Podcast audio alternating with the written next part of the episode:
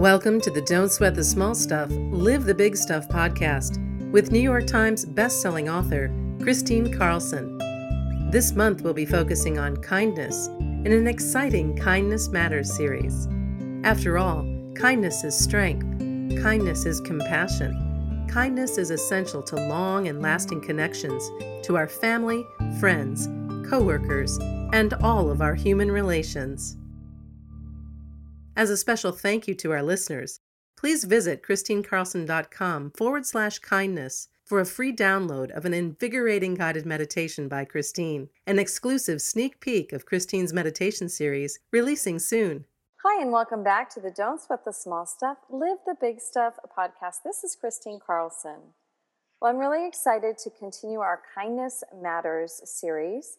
But before we begin, let's go ahead and take our golden pause. So, wherever you are, just sit comfortably. Sit upright with your shoulders back. And if you're driving, as usual, just pay attention to the road and just simply use this as a centering breathing exercise. But if you can, sit comfortably with your legs uncrossed, your hands open on your lap, and just begin to breathe with me. As you breathe in through your nose, allow your chest and your belly to fully expand taking in the maximum amount of oxygen. And as you exhale, just begin to let go, begin to relax. This time, as you breathe in, breathe in golden sunlight, pure golden sunlight, all the way to the top of your head, to the tips of your fingers and your toes. Fill your heart, fill your core, fill your body with golden sunlight. And as you exhale, allow yourself to sink in deeper, relaxing deeper. This time, as you breathe in, breathing in golden sunlight, just place your hand on your heart, opening your heart, activating your heart, and just spend a moment in complete gratitude and think of a person, a place, a thing, anything, or just this moment right here, right now and just feel grateful. Breathing in that gratitude, exhaling and relaxing deeper.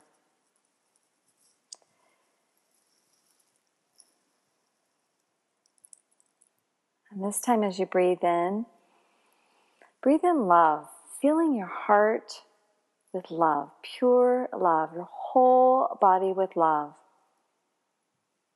And as you exhale, let go of fear. Let go of any tension you feel, relaxing and letting go even deeper. And in one last deep breath in, breathing in golden sunlight, go ahead and open your eyes. Yay, doesn't that feel so good?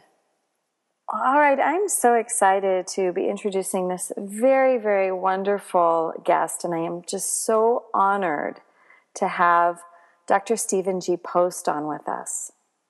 He is a researcher and public speaker on helping others benefit and talking about the benefits of those who give, how empathic care contributes to patient outcomes and professional well being, how youth who follow the golden rule live happier and more resilient lives, and how caregivers find meaning and hope in caring for the deeply forgetful, and how positive psychology and spirituality enhance health.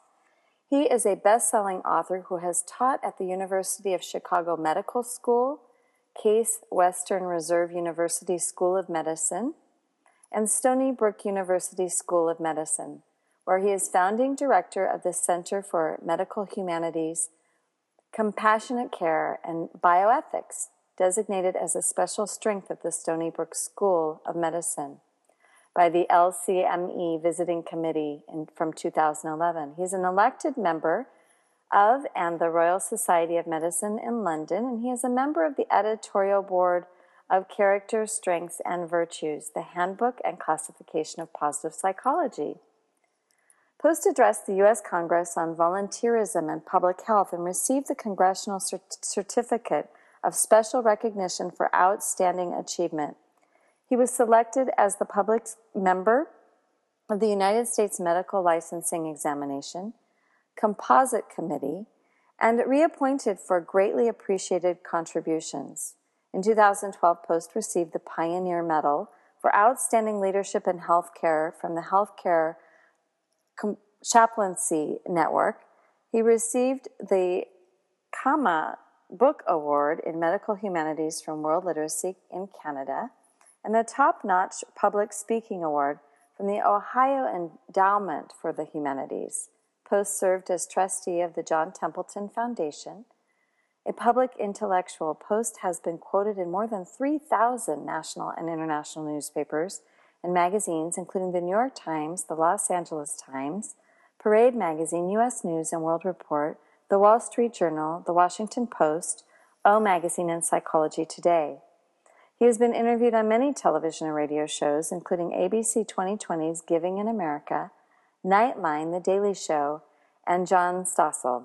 Post best selling book, The Hidden Gifts of Helping, followed by his 2007 blockbuster with Jill, with Jill Neimark, Why Good Things Happen to Good People, How to Live a Longer, Healthier, and Happier Life by the Simple Act of Giving. His writings were included in Best American Spiritual Writing, and he has written eight scholarly books on generosity and compassionate care.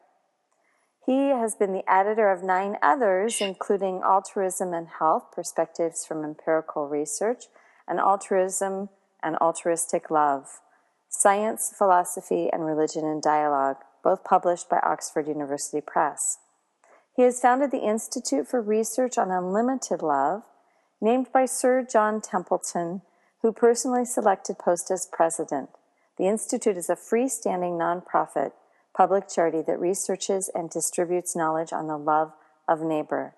Post's book, The Moral Challenge of Alzheimer's Disease, Ethical Issues from Diagnosis to Dying, was designated a medical classic of the century by the British Medical Journal, which wrote, until this pioneering work was published in 1995, the ethical aspects of the one of, of one of the most important illnesses of our aging populations were a neglected topic. Post is an elected member of the Medical and Scientific Advisory Board of Alzheimer's Disease International and one of several recipients of Alzheimer's Association Distinguished Service Award in recognition of personal and professional outreach to the Alzheimer's Association. Chapters on ethics issues important to people with Alzheimer's and their families. Post is the primary author of over 200 articles. Oh my gosh, what a resume and biography bio. I mean, this is amazing. Welcome, Stephen. I'm so honored and happy to be talking to you today. Thank you, Chris. You bring a lot of joy uh, to your work.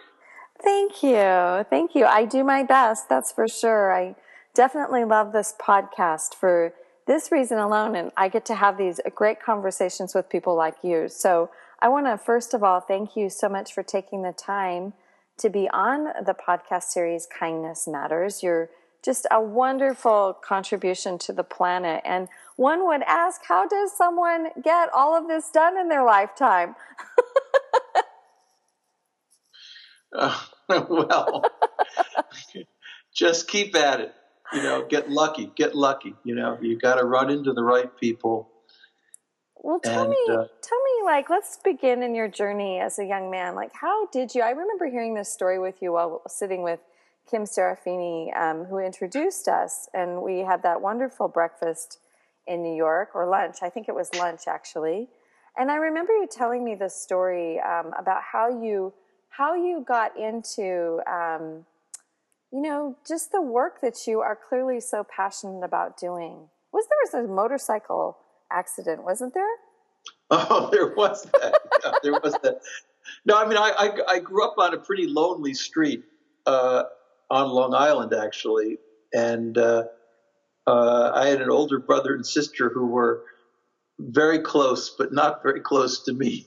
So I uh, I would spend a lot of time uh, reading and playing with uh, little tin soldiers And my mother would get a little worried about me, so she used to say when I was five, six years old, "Well, Stevie, why don't you go out and do something for someone?" And there was a guy down the block. There were only four houses on Oak Neck Lane. There was an old guy named Carl Muller and his wife. And I would go there with my wagon and my collie, Joe John. Uh, and uh, I would be there to volunteer, and Mr. Muller would give me things to do. And, and uh, he had lots of nice quotes. He, he, he was a cigar smoker who liked Robert Frost, so he had a lot of lines from Robert Frost burned into uh, wood boards that were nailed up on his trees and varnished. Um, and he would get philosophical about those. And then he was also a Presbyterian, so there'd be some New Testament passages around. And I would do chores, you know, rake the leaves, rake the driveway, clean out the gutters, do all kinds of things. And he would always give me a nickel and tell me to be careful to save it for college. Oh wow! So he was like a very early mentor. yeah, he was very, he but he was a very important mentor. Mm-hmm. And uh, and if I could memorize a few lines from Frost or from the New Testament, he would give me an extra nickel. Oh my goodness! So, so we, we, we left Oak Neck Lane, uh, you know, when I was about eight or nine years old, and Mr. Muller died, but he was definitely my great mentor. Mm. And my mother, uh, Molly McGee Post, uh, very Irish gal, uh, was wise in, in saying, well, why don't you go out and do something for someone? And that was really how I got my start, realizing that there is this thing called the giver's glow, and I would usually feel that life was a little more meaningful and valuable. Um, uh, that I didn't rest completely on a cosmic mistake uh, when I would come home with my wagon and my rake. Uh, and uh, Mr. Muller was uh, was a great asset. Wow, wow, that just really brings me to my topic about you know how kindness matters and how certainly Mr. Muller had a foundation of kindness where he he had to be such a kind person to you know embrace you that way and to teach in that way and I wish you know I, I hope that those listening you know I think that's like one of the most beautiful stories because we can all mentor the children in our lives whether they're our children or children up the street in the same way. And I, I love that. And I, I wish there were more stories like that of present day. But tell us about how that impacted your work and where that started for you. Yeah. Well, you know, my so my mom and dad were, you know, they did their best, but they were, I'll just say this, extremely heavy drinkers, and so uh, that was the Irish. that was the Irish in them, right? it, it was. It was, and there wasn't a lot of warmth in the home, and so having a, you know, a non-parent mentor like Mr. Muller meant a lot. Um, by the time I was about 11 or 12 years old, I just knew I had to get off Long Island and break free. So uh, my mother uh, was willing to take me to a little private high school on the North Shore called the Stony Brook School, which still exists. um, at that time there was no Stony Brook University. Ironically, I end up here now. Uh, but I took the SATs and and I uh, managed to do okay on it and got uh, got to St. Paul's School in Concord, New Hampshire, as a 12 year old. Oh my and gosh! Really? Kind of left and, and, left left left everything in the dust. Uh, At 12. Yeah, 12, and I loved it up there. It was like a little bit of a, it was a little bit of an overpriced orphanage, um, but it was great, and and and I, I I I got a lot of education, and and I loved um, running in the woods of New Hampshire, doing cross country, and playing ice hockey on the black ice on Turkey Pond, and I had a great teacher uh, there uh, by the name of John Walker, uh, who I met when I was 15, and he was um, a great close associate of Martin Luther King and Benjamin Elijah Mays and all the Morehouse people, and he was an Episcopal priest, uh, married, had a couple of kids, and he was the only African American on the faculty up there. So um, uh, he was my sacred studies teacher. He taught a lot of great courses on um, sort of Morehouse style thinking about spirituality and love and nonviolence and um, you know a lot of Gandhi thrown in there and different great minds and and uh, so he was a huge influence on on me and and um, uh, and I think in a lot of ways uh, uh you know other than Mr. Muller um, Reverend Walker was was really essential because from that time, you know, I always figured that I would try if I could to stay focused on this idea of neighbor love.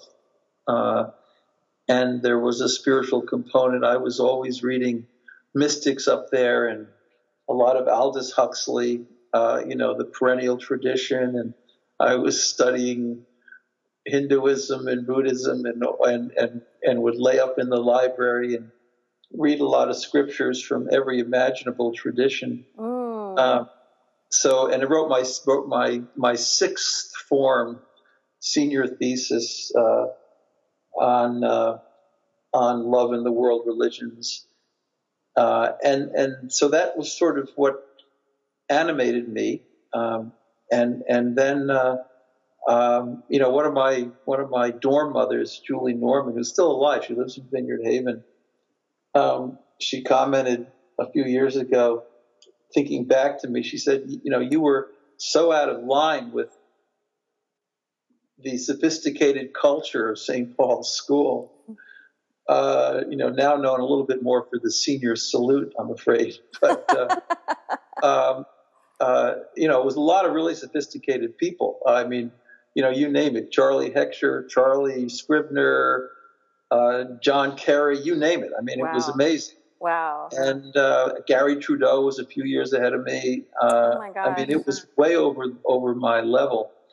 But I was just a simple guy, and I and the only thing I did of any distinction there was uh, graduated with honors in sacred studies and did a lot of you know I, I used to do a lot of uh, tutoring in a French Canadian school down Pleasant Street, and I also worked in a uh, something of a facility for older adults, not quite a nursing home, but close, that was owned by uh, the Christian Scientists. Oh wow! Because one of the homes of Mary Baker Eddy was just a couple hundred yards down the street from the entrance to St. Paul's, and it had been converted into a into a home for older adults.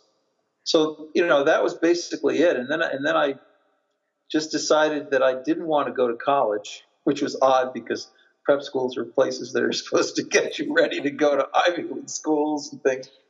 I, I mean, I got into Swarthmore and Reed College, and I was just not going to do what most people were doing. So that summer, I had a terrible episode.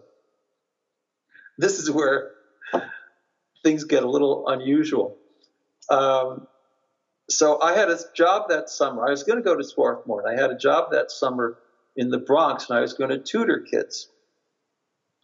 And my mother and father, who didn't really give a hoot about this kind of thing, thought it was too dangerous for me to go into the Bronx. And we had a fight like you never have had before, you know.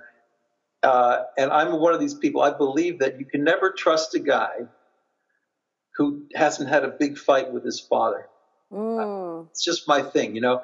Like, you know, Chagall ran away when he was 19 to St. Petersburg and just sketched on the streets.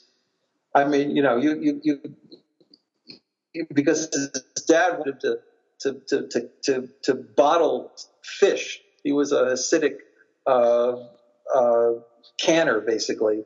And my dad was just an everyday um, businessman who had no interest in anything I was interested in. And, and, but ultimately they told me that they weren't going to pay for my college if I insisted on going into the Bronx. So finally I relented and I said, okay, so what am I going to do this summer? And my dad said, I've got just the thing. I have a friend named Bill DeBono who owns a lampshade factory in Patchogue. Which is, believe me, nowhere.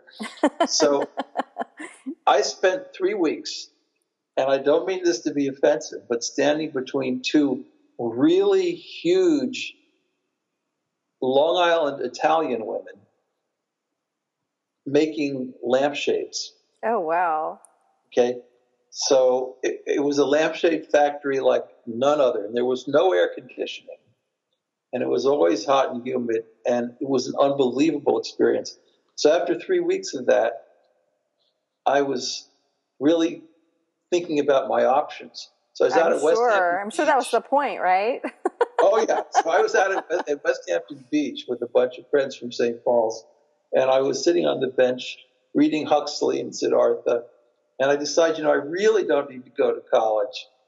Uh, I'm not interested, and things are really bad at home. That night, that day, I had driven my dad's secondhand gray Mercedes 190 to to work and then out to West Hampton, oh. and I was supposed to bring it home the next day. So I started driving west on the Sunrise Highway, and I decided, you know, I'm not I'm not going home. I'm just driving west. I had no money. I had, you know, no clothing or anything particular. I, but I did have my classical guitar. So I drove this thing uh, through Manhattan. I drove over the George Washington Bridge for the first time in my life. And I got out there, and, and there was a sign that said I 80 West, Route 80 West. And I just followed it. And about, you know, four or five in the morning, uh, it was just, you know, getting a little bit light out. Uh, the generator in this Mercedes, which had seen better days, um, it failed, and so the, the, all the electricity in this car went went dead. And I just managed to get over to the side of Route 80. And what was I going to do? There were no cell phones around. There wasn't even a payphone that I could see for miles and miles. There were just farmhouses. So I got a pencil out and I wrote a note, which I stuck on the windshield, and it said to the Pennsylvania State Police, please return this automobile to Henry A.V. Post, 44 Davidson Lane, West Islip, New York. Here is his phone number, 516 669 5655 from his beloved son Stephen, who works in the lampshade factory. that was it.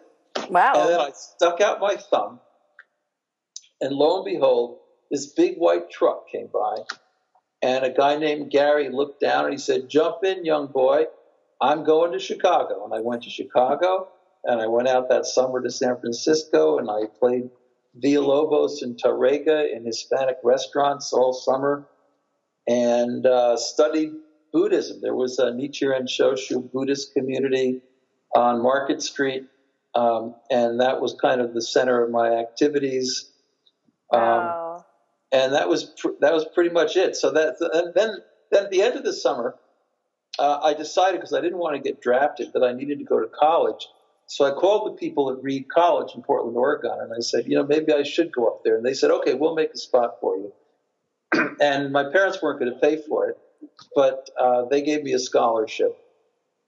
Uh, so one morning I left San Francisco. I was hitchhiking over the Golden Gate Bridge, and it was about eight in the morning, and there was a guy on the bridge who had sort of curly blonde hair, and it was clear that he was about to jump. He was right on the edge, ready to jump. And I looked at him. I remember I'm a pretty young guy at the time, and I said, um, Are you going to kill yourself?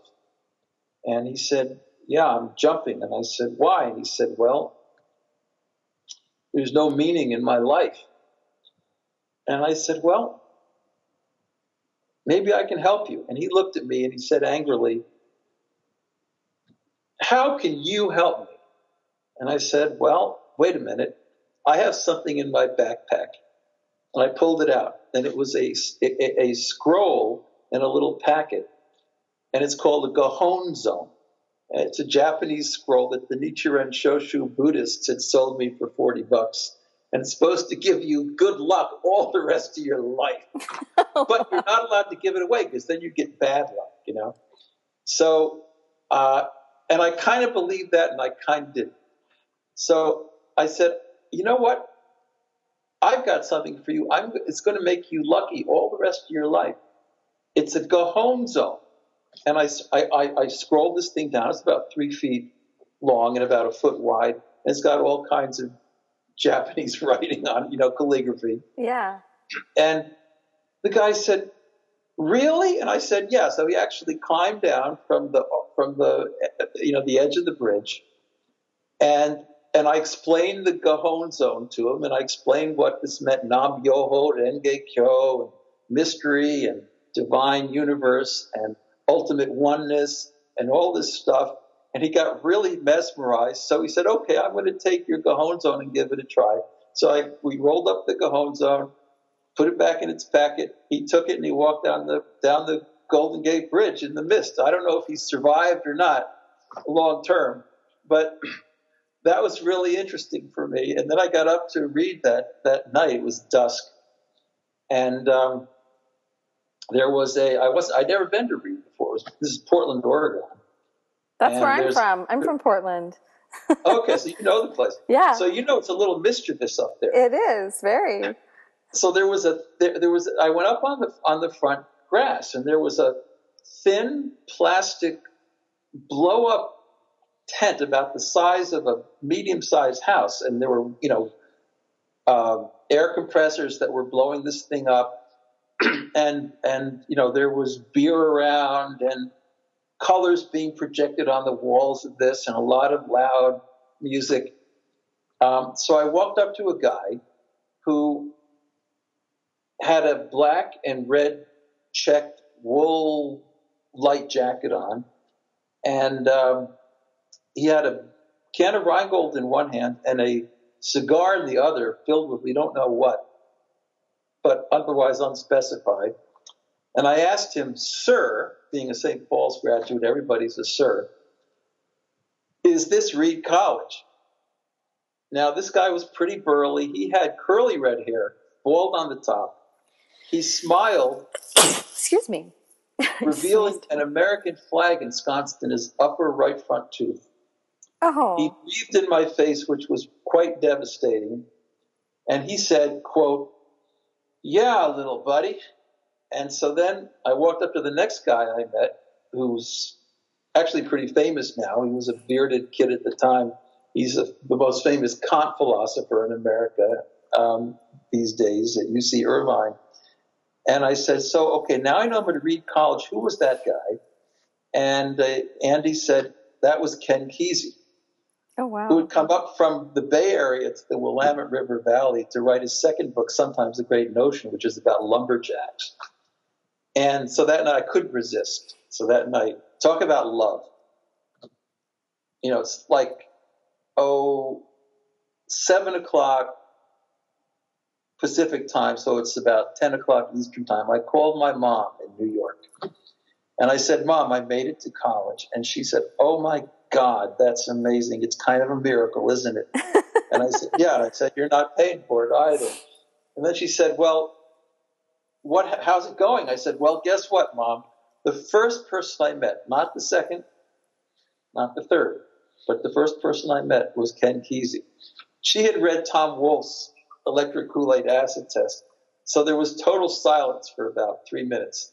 You, you could have heard a pin drop. Oh, wow. And breathlessly, she said, are you okay? and I said, Mom, he had no influence on me whatsoever. and, and that was it but I basically, you know, all that summer and all up at Reed, I, you know, I studied with Robert Bly, who was a Jungian poet who was very interested in, you know, concepts of love and spirituality. And we got along very well. So he taught me a lot about writing. And we had these little seminars with eight or nine kids sitting around on the floor. And he would have a stringed instrument over a turtle and get us to think about the music of language.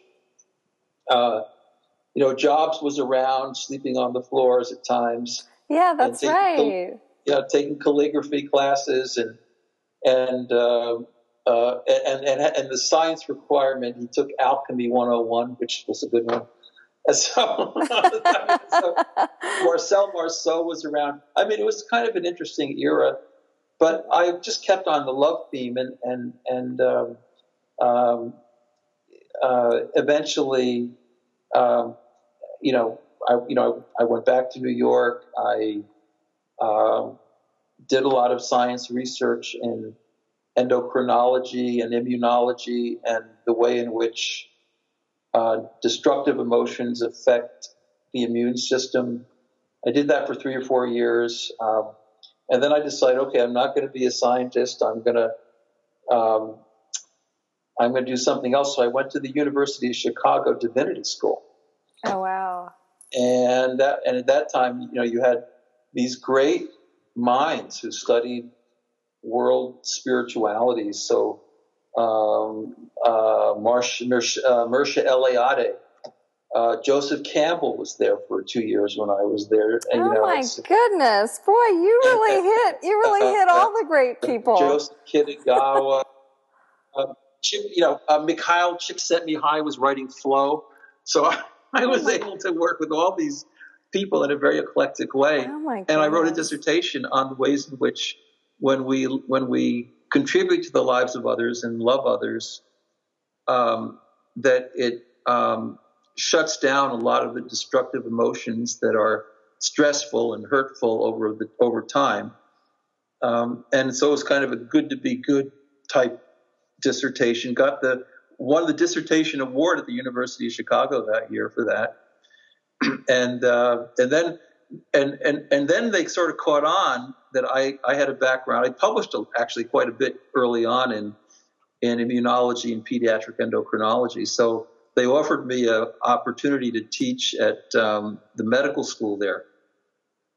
You still there? Yeah, no, I'm listening. And I and I and I did that for a couple of years and really got into uh, altruism and uh, you know, this again, sort of the evolutionary psychology of uh, group altruism and, and how compassion and empathy evolved.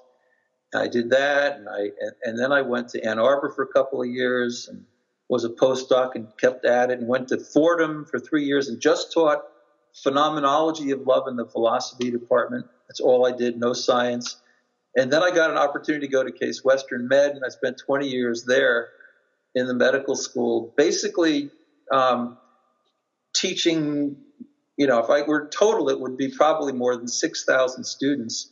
You know, uh, skill sets around empathic communication and how empathy benefits patient outcomes, but also benefits clinicians and students themselves in terms of meaning. I'm a big uh, Viktor Frankl guy, uh, uh, but in terms of meaning and in terms of um, finding value in their interactions and, and, and ultimately professional flourishing.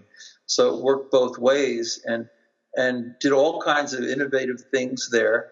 Uh, loved it. And, and, and in 1990, I wrote, I, I was at Case Western. I wrote an article for the American Journal of Psychiatry called DSM 3R and Religion, which DSM is the diagnostic manual of the American Psychiatric Association. And I pointed out in a, in a journal in the American Journal of Psychiatry that 95% of their examples of psychopathology came from spirituality. You know, so oh, wow. what's magical thinking? It's a it's an African American man who's singing a song. He walks with me and he talks with me, which is a classic Negro spiritual, you know. But that was a sign of magical thinking. Okay, any religious conversion was defined as dissociation otherwise unspecified. That's like when you watch Saving Private Ryan and those guys are getting off on the beach and there's so many boats flying around that some of their minds launch off to Coney Island, right? Mm-hmm. So, so I wrote this, this, this, this article and Peter Steinfels, who was then the editor, the new, the uh, religion writer for the New York Times, picked it up and he wrote a whole page long article about my article. Oh, wow. And Spitzer, who was at Columbia, the psychiatrist who edited DSM, got hold of it, and they completely redid DSM. So DSM 4 took out a lot of this kind of stereotypical negative stuff about about spirituality and also about altruism because the psychiatric take on altruism was that you know if you're if you're thinking about other people beyond kin beyond the near and dear, it's essentially suspect. Okay, I mean it's okay to be kind to the, you know, to your kids, but but if it goes beyond that, there's something wrong with you. So they completely redid DSM, and um, uh, and and then uh, uh, I got a call from a psychiatrist buddy. I didn't know him at the time, but named David Larson, who was at the NIH in Bethesda. And he said, you know, that's really interesting. I want to take you on a trip to meet a friend of mine of mine. So we took a trip together to Lyford Cay in the Bahamas. I'd never been to Lyford Cay. And lo and behold, I spent a couple of days driving around in a blue Bentley that had been shipped over from London somewhere with Sir John Templeton, who was a big investor. And uh, apparently, you know, Sir John was interested in spirituality and health and all these things. And he wanted to kind of take his fortune and, and move it in this direction to support research. So lo and behold, we left that meeting after a couple of days. And, and, and by the way, there's a roundabout in Lyford Cay. It's a one way thing. And the Templeton building is up on the right. And so as the crow flies, it's easier to go against traffic to get there. So Sir John always went against traffic. He never wore seatbelts because he was a libertarian. and all these cars would come along and they just go off to the side because they know it was Sir John going to the Templeton building. And, uh, and, and his house was next to Sean Connery's house, which, which said 007 beware. And so you'd have, you know, I had an opportunity to have dinner with Sean and Sir John and all these kinds of people.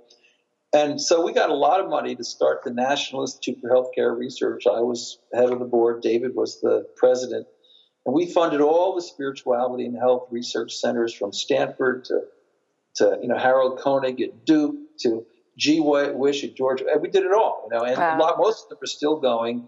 And we sparked that whole field. And then Sir John got interested in forgiveness and gratitude and all these other themes. And I was his sort of right hand guy along the way, helping him in all these things. And then in in in uh, 1999, he wanted to have a conference on empathy uh, and altruism that would bring together science and spirituality. So he, he asked me to run it for him, and I said, okay. We did it at MIT, and we had like 30 people, and 15 of them were the greatest scientists in the world on this topic. So people like Antonio Damasio, Frans de Waal, the primatologist of empathy, all these people. And then we had like 15 great philosophers and theologians from all over the world. Um, and, and, then we had representatives, you know, people whose lives exemplified incredible compassion and giving. So Jean Vanier, uh, Dame Cicely Saunders, who founded the hospice movement, flew over from London with her liaison. She was 80. And uh, and that's where we got started with this big movement. So that's um, a, that's amazing. And I just I want to just be sure that our audience has the opportunity to hear specifically, you know, some of the benefits of that research, where you say that um, if if um, youth follow the golden rule, live happier and more resilient lives, how caregivers find meaning and hope in caring for the deeply forgetful and also how um, the research showed that when you give, what are the benefits? What are the benefits to others that give? Um, I would really love for you to just sort of highlight those before our time is up. Yeah, well, a caveat on everything is that if you're involved in a profession of caregiving, your problem is balance and avoiding burnout. Oh, yeah, of course. But all of these studies that I'm referring to have to do with everyday people. Um, there were, we did a study, uh, a national survey of volunteers in America in two, two, 2009. So 41% of, of Americans volunteered on average just 100 hours a year. And then uh, you ask them, did this make you happier? 96% say yes, happier. Did this make you feel healthier? 68% say yes, which is a big finding. Um, did this make you feel less stressed? 78%. Uh, did this make you sleep better? You know, 80%. Um, did this affect your friendships? Yes, made my friendships more meaningful and deeper. Mm-hmm. Uh, did it help you deal with loss and disappointments? Yes, 77% yes. So it was an amazing survey because um, it just showed how much people report benefits from small behaviors um, done with kindness toward the people around them. And, you know, 100 hours a year is just a couple of hours a week if you break it down. So it's not a big threshold. Uh, it, it, it, doesn't take much, but it creates a kind of a shift effect. It gets their mind off the self and the problems of the self.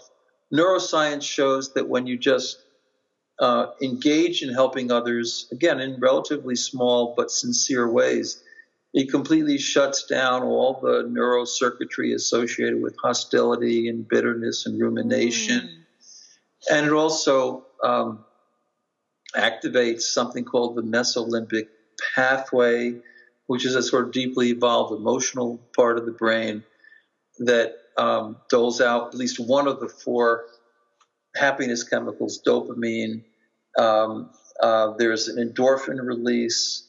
Um, there is some engagement with um, um, a hormone called oxytocin, which is called the hormone of social trust. So when you look at, say, that great picture of Norman Rockwell, the Golden Rule, everybody's there from every background, every color, every age, and there's this look of tranquility and serenity on their face because they're just contemplating do unto others as you would have them do unto you there's something about being in that mental space that makes people flourish. Mm. So all these studies show that that people are happier. Um, they they they they they they tend to be uh, uh, lower in depression and anxiety. Um, they find life more meaningful. They're over, if you look at some of these prospective longitudinal studies, um, they tend to be relatively free of certain kinds of stress related physical illnesses. And on the whole, there's like eight or nine studies about this. Um, they're living a little longer. So if you look at them from like age 60 to 80 or age 70 to 85, on average, you know, the ones who self report, this is after you factor out everything, um, being engaged as, as, helpers, you know, in just, you know, three, four hours a, a, day generally for, or a week, I'm sorry, for the older adults. For the adolescents, it just takes an hour or two and you get all kinds of benefits. But for the older folks, you know, three, four hours a week is fine. And uh, they're living a couple of hours, a couple of years longer than the non helpers. They're much, much freer of depression and they're a lot happier. So, um, whatever age group you look at, um, there are benefits. The adolescents, the teenagers who just volunteer for an hour a week, um, they, they, they have tremendous biological benefits because one of the problems with that age group right now is that they're, um, they, they, they have a sedentary tendency and they're picking up a lot of the uh, precursors of early adult onset cardiovascular disease. Uh, but the ones who just volunteer an hour a week are completely free of those biomarkers. That's so, wonderful. Um, Do you have any of your favorite organizations that you like to recommend for people to volunteer at? Well, if you go to volunteermatch.com, you know that's your key website because it. Oh, so there's a, so there's a there's an art to volunteering. And it's not just volunteering; it's informal helping too. I mean, I, there was a study that we we had done on on spouses who had lost their husband or wife after many years, and they get through bereavement and grief um, more quickly if they can informally report helping others in their environment. So that came out, and I got a call from this New York Society of Widows and Widowers to do a talk. I went, I gave this talk at this big hotel in New York, and at the end there was time for Q and A. There was a guy in the back, and he raised his hand and he said, "I don't care what you say, buddy. I don't do nothing for nothing." uh, I said, "It wasn't. I knew I wasn't in Cleveland anymore." But uh, but you know, the thing is, I mean, people limit themselves because they think about tit for tat and reciprocal gain and calculations and so forth, but actually you don't need to worry about that at all because the benefits of just being in that frame of being and mind and action are tremendous. Yeah, so what uh, you're saying is even if you're just overall like your your the way you live is just generally helpful to others, that's that's you receive a lot of the same benefits. You should you you sure do. So you don't have to you don't have to calculate. You don't have to believe the the idea that somehow if you just are kind and generous, you're a sucker. No. Certainly that's not what we're hearing in this podcast series. well, Stephen, our time is up, and I just want to thank you so much. I think I could just listen to your stories and, you know, spend a whole other hour with you, and I'm sure everyone listening feels the same way. And again, your work is profound. You've made such an incredible impact. What are you working on right now? What would you like to share with the folks listening, do you have a website? Where would you like to send people? Yeah, I've got, a, got a couple more? websites. Um, I mean, the, the, institute that I founded with Sir John uh, is called the Institute for Research on Unlimited Love. Might as well be bold. And so that's www.unlimitedloveinstitute.org. Okay. And um, there's a www.stephen with. And then the, the best-selling book we have, Why Good Things Happen to Good People, is at www.whygoodthingshappen.com. And all the empathy and compassion training we do here at Stony Brook with all these medical students and everybody is at uh, stonybrook.edu slash bioethics. So those are places to, to look at. Um, yeah, so I've just been lucky. I've run into the right people in life, and uh, I don't claim to have made my life. I claim to have been on a journey. Mm. And as Joseph Campbell says, you know, when you're on a journey, you have no idea who you're going to encounter. You've got no idea at all. It could be anybody. But I've just been um, extremely fortunate, or some would call it synchronicity because I'm not sure there are any accidents. But there's a lot of synchronicity in my life, and somehow, yeah, things just came together. I'm writing writing a book uh, called um, um, "The Oneness Within the Many." Oh, nice! Which is metaphysical, and thinking about a book. My uh, someone wants me to write a book called The Giver's Glow, which I'm thinking about. Oh, I so love I'm, that. Gonna be, I'm going to do some more book writing this year and keep teaching medical students and, and you know, stay, stay happy. Yay. Well, thank you so much, Stephen. It's been so wonderful to um, share this hour with you, and I, and I can't thank you enough. Thank you so much.